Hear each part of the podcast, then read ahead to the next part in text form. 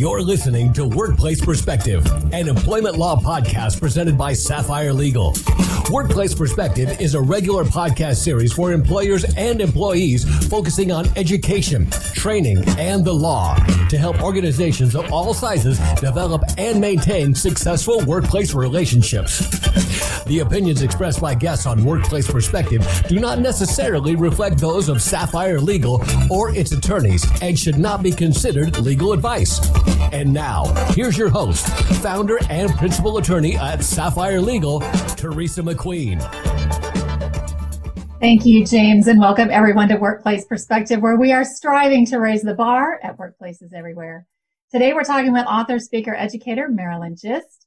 Marilyn's new book, The Extraordinary Power of Leadership Humility, Thriving Organizations and Great Results, theorizes that humility a deep regard for the dignity of others is the key. Plays out in times of crisis is our topic for today's episode. It's going to be a great show. Don't go away. We'll be right back. The opinions expressed by guests on Workplace Perspective do not necessarily reflect those of Sapphire Legal or its attorneys and should not be considered legal advice. You're listening to Workplace Perspective, an employment law podcast presented by Sapphire Legal. Welcome back to our listeners and welcome to Workplace Perspective. Hello, Teresa. Thank you for having me. It's uh, wonderful to be on your show and uh, talk to listeners about workplace perspectives and things related to employment law.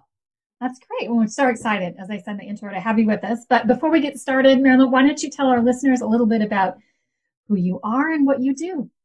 Certainly. So, I am uh, an author, speaker, educator. I have spent uh, much of my career in higher education at three universities, uh, including those here in Seattle, University of Washington, and Seattle University. Prior to that, I had a career that included management in both the federal sector and uh, in private industry. So I've worked in my academic career with a lot of managers and executives and uh, had some experience in that earlier. And that was part of my interest in leadership long term and part of what led me to write the book.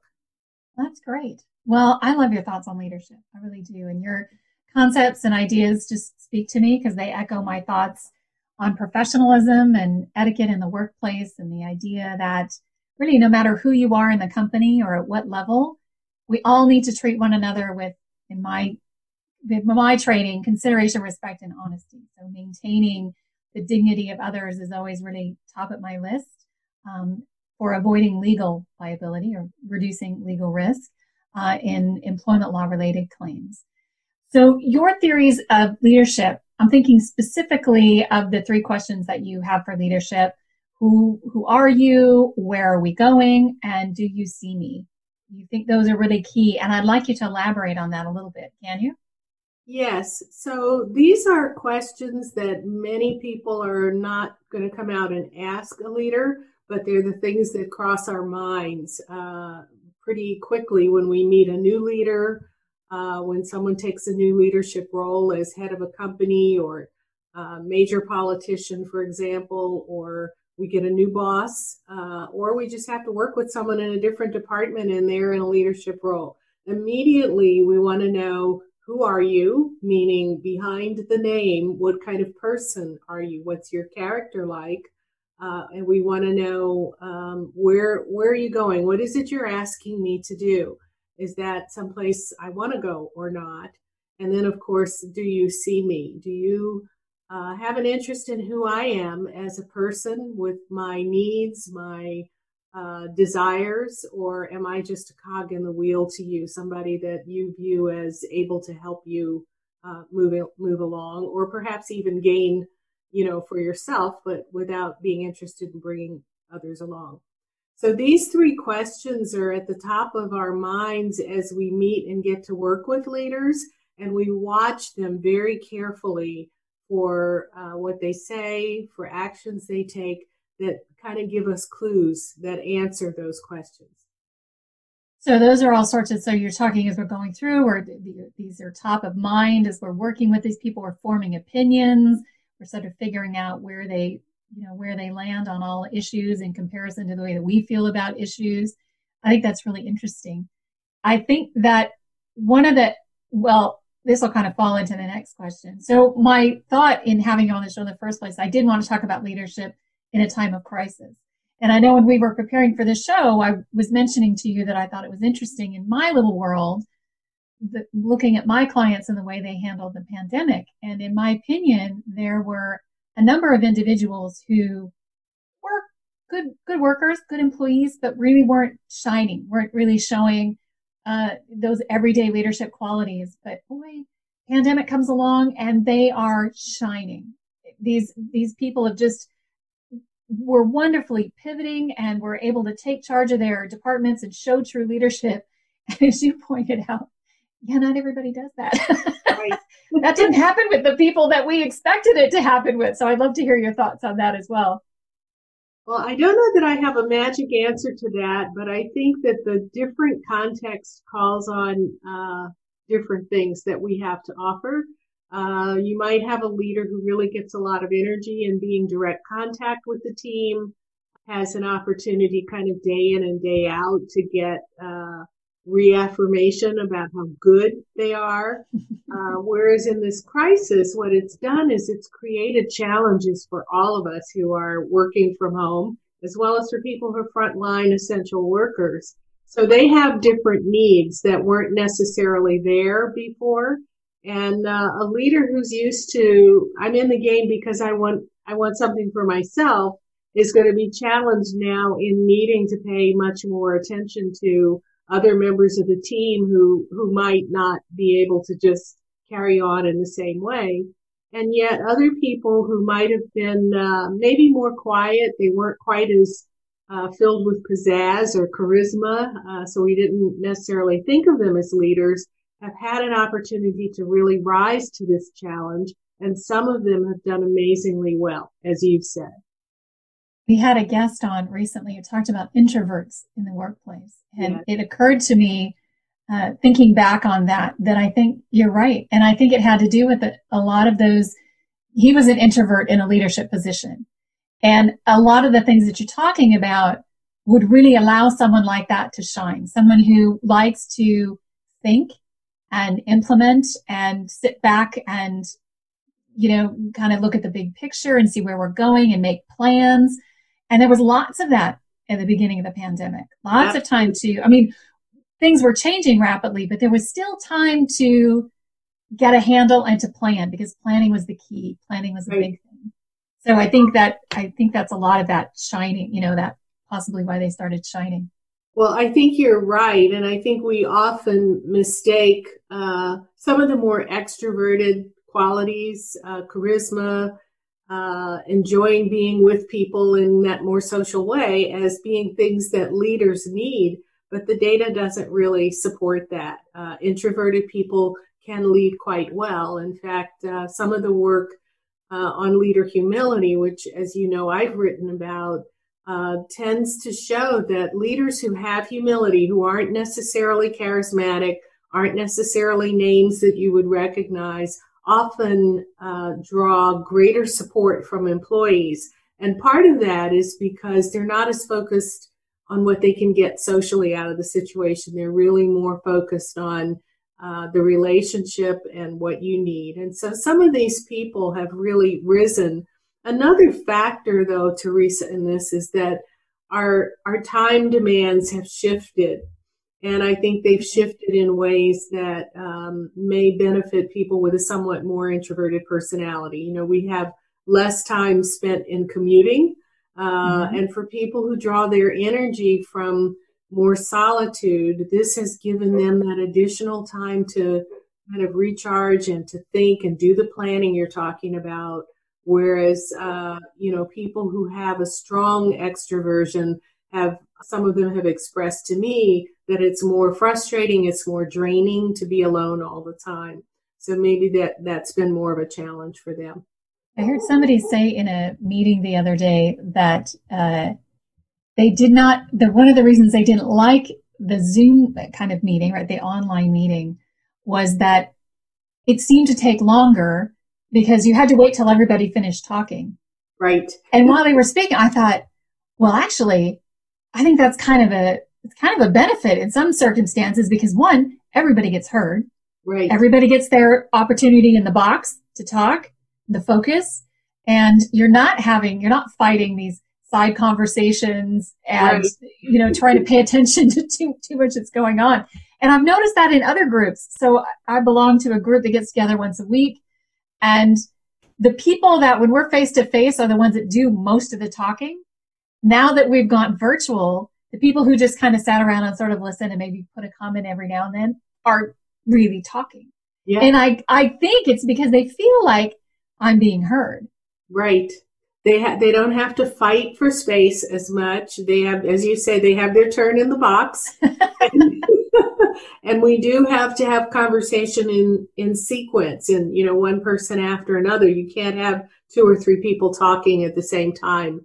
Uh, Zoom doesn't really support that well. So it's mm. shifted. And I, I think this is actually for the, for the good. I'm hoping that some of the really positive things that have come out of this enforced uh, new way of working will carry forward as we emerge uh, several months from now, I guess. So that's my yeah, I hope so too. I, I do miss. I do think that there's some dynamic aspect to be had in a in an environment that's going faster than what we do in Zoom. In other words, right. we're brainstorming and people don't have to wait to speak and that kind of stuff. I do think there's some energy there, but my feeling is that I really hope that there's just an integration that we can find, especially in the workplace, a way to integrate this really cool virtual technology that we're now all being, you know, given a immersion in uh, to some of the traditional things that we're used to doing and exactly. getting the, the best, like the best of both worlds.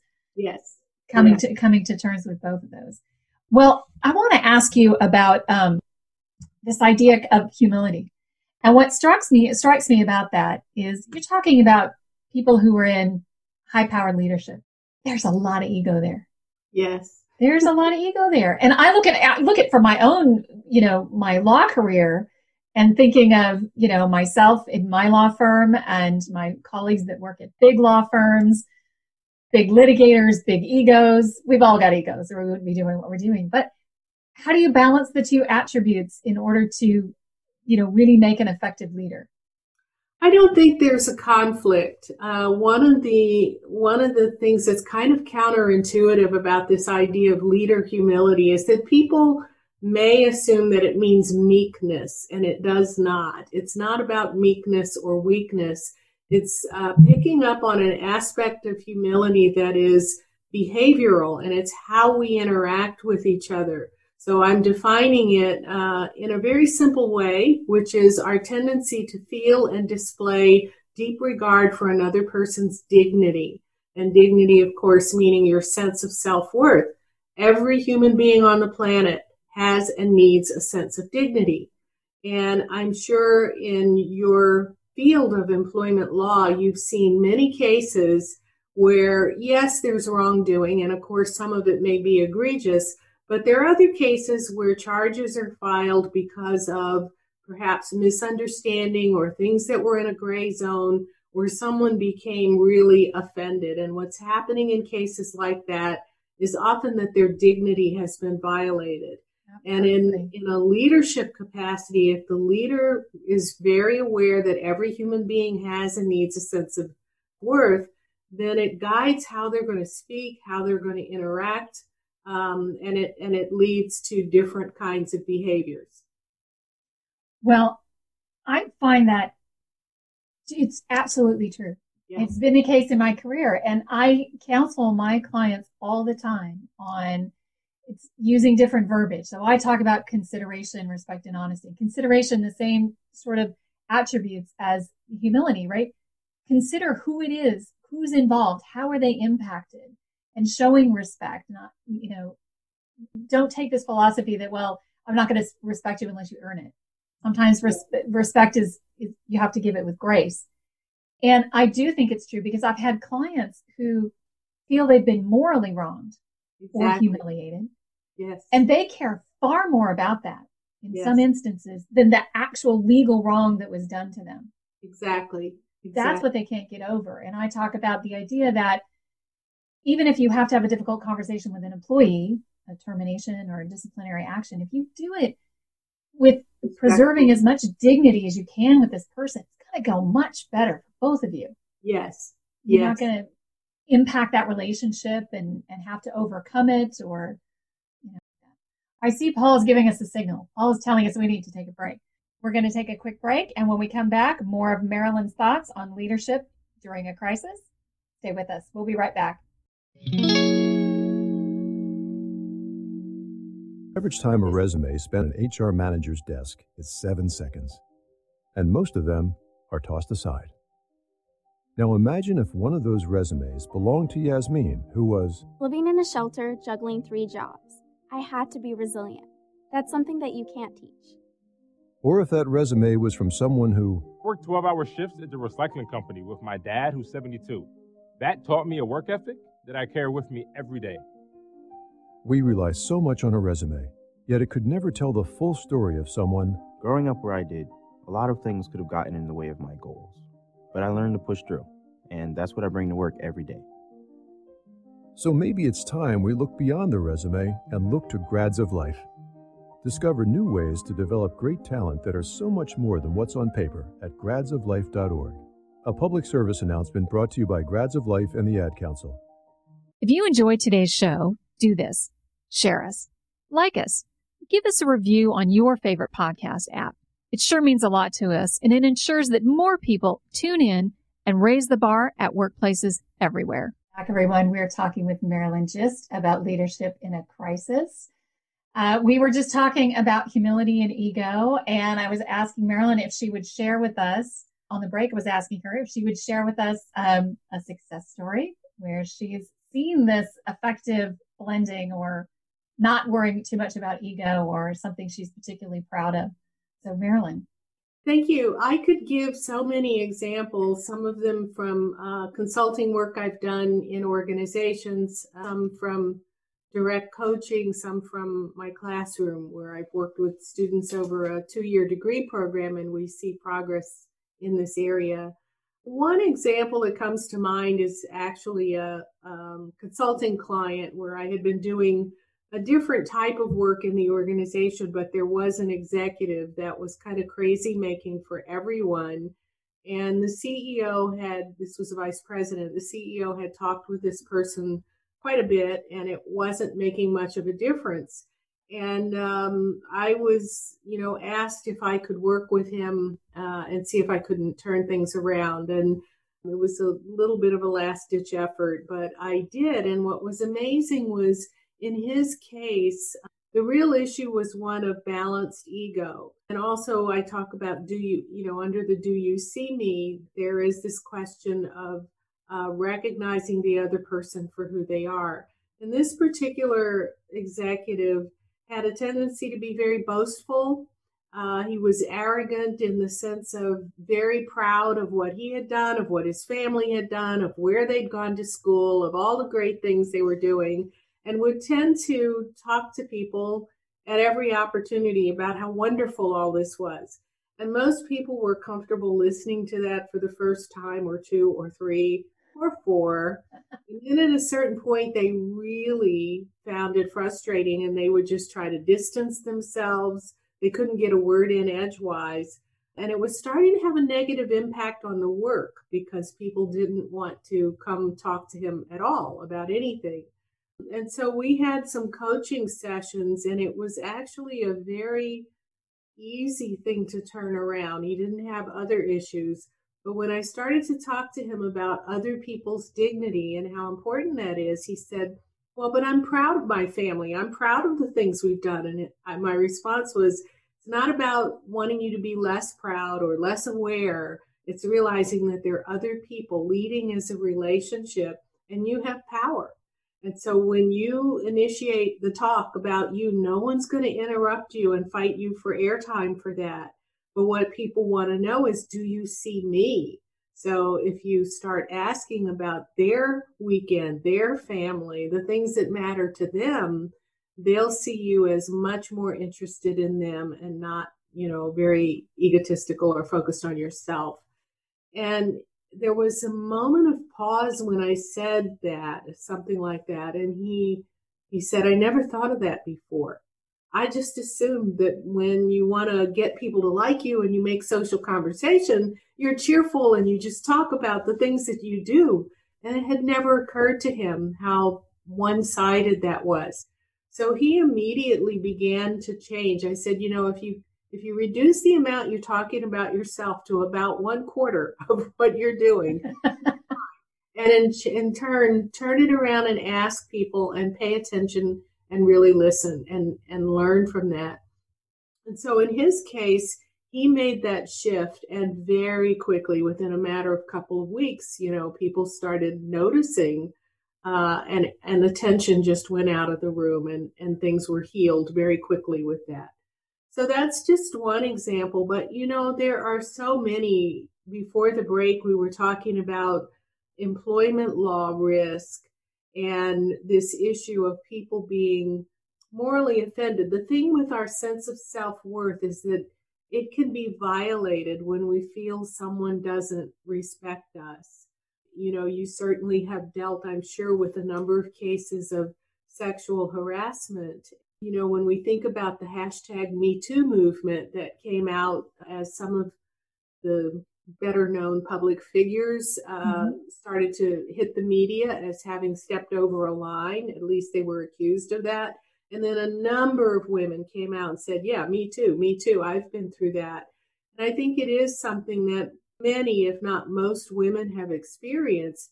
And it's an issue that violates dignity. I think this is the piece. And when someone doesn't, when they're in a power down role, they don't feel they can stand up and say, Hey, you know, you're disrespecting me by that kind of behavior. And I mention that because I've had so many male colleagues who say, well, you know, you can't say anything, you're so fearful. But I think women know the difference. They know the difference in a casual comment made by somebody that might have been insensitive, but where that person really respects them uh, as much as possible, and someone who doesn't respect that line at all uh, and who makes comment after comment after comment. So, and I, I think a real difference is about do you have support for that other person's sense of self worth, their dignity? Yeah, I absolutely agree. I think, you know, you're talking about being self aware, uh, which is an art in and of itself and a yes. journey. But I also think that, you know, with regards to sexual harassment, in 2016, the EEOC came out with a report. They'd done a task force study on in 30 years of Title VII, which prevents sexual harassment, uh, discrimination, federal level. How successful were they? They were found that they had not been successful. And one of the reasons they had not been successful had to do with the fact that so much of the workplace had become unprofessional. Mm. And training on sexual harassment had come about don't do this and don't do that. It came across as insincere. But one of the interesting things about that was one of their uh, fixes was to introduce civility. So go back to that essentially being professional.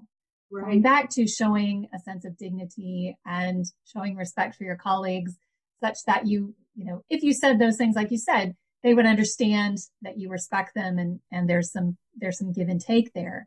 But for those you don't know, and in situations where you probably shouldn't do those things, using your better judgment and being the better professional and not going there.